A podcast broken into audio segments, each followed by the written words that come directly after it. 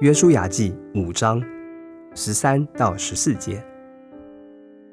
约书亚靠近耶利哥的时候，举目观看，不料有一个人手里有拔出来的刀，对面站立。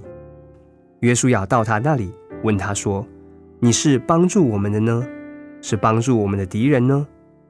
他回答说：“不是的，我来是要做耶和华军队的元帅。”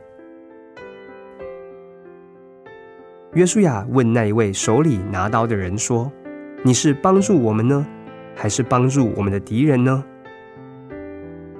那人回答说：“不是的，两者都不是。”这回答等于没有回答，但这正是神的回答。不是的，约书亚，我既不是你们中间的一份子，也不是你的敌人之一。你现在必须要有新的力量。我是耶和华军队的元帅。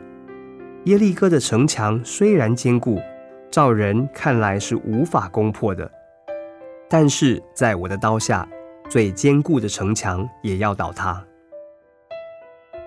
不要惊慌，你想到敌人的强盛，自己的软弱，坚固的城墙不能克服的障碍，但你不要忘记了我。我现在来帮助你。约书亚记五章十三到十四节。约书亚靠近耶利哥的时候，举目观看，不料有一个人手里有拔出来的刀，对面站立。约书亚到他那里，问他说：“你是帮助我们的呢，是帮助我们的敌人呢？”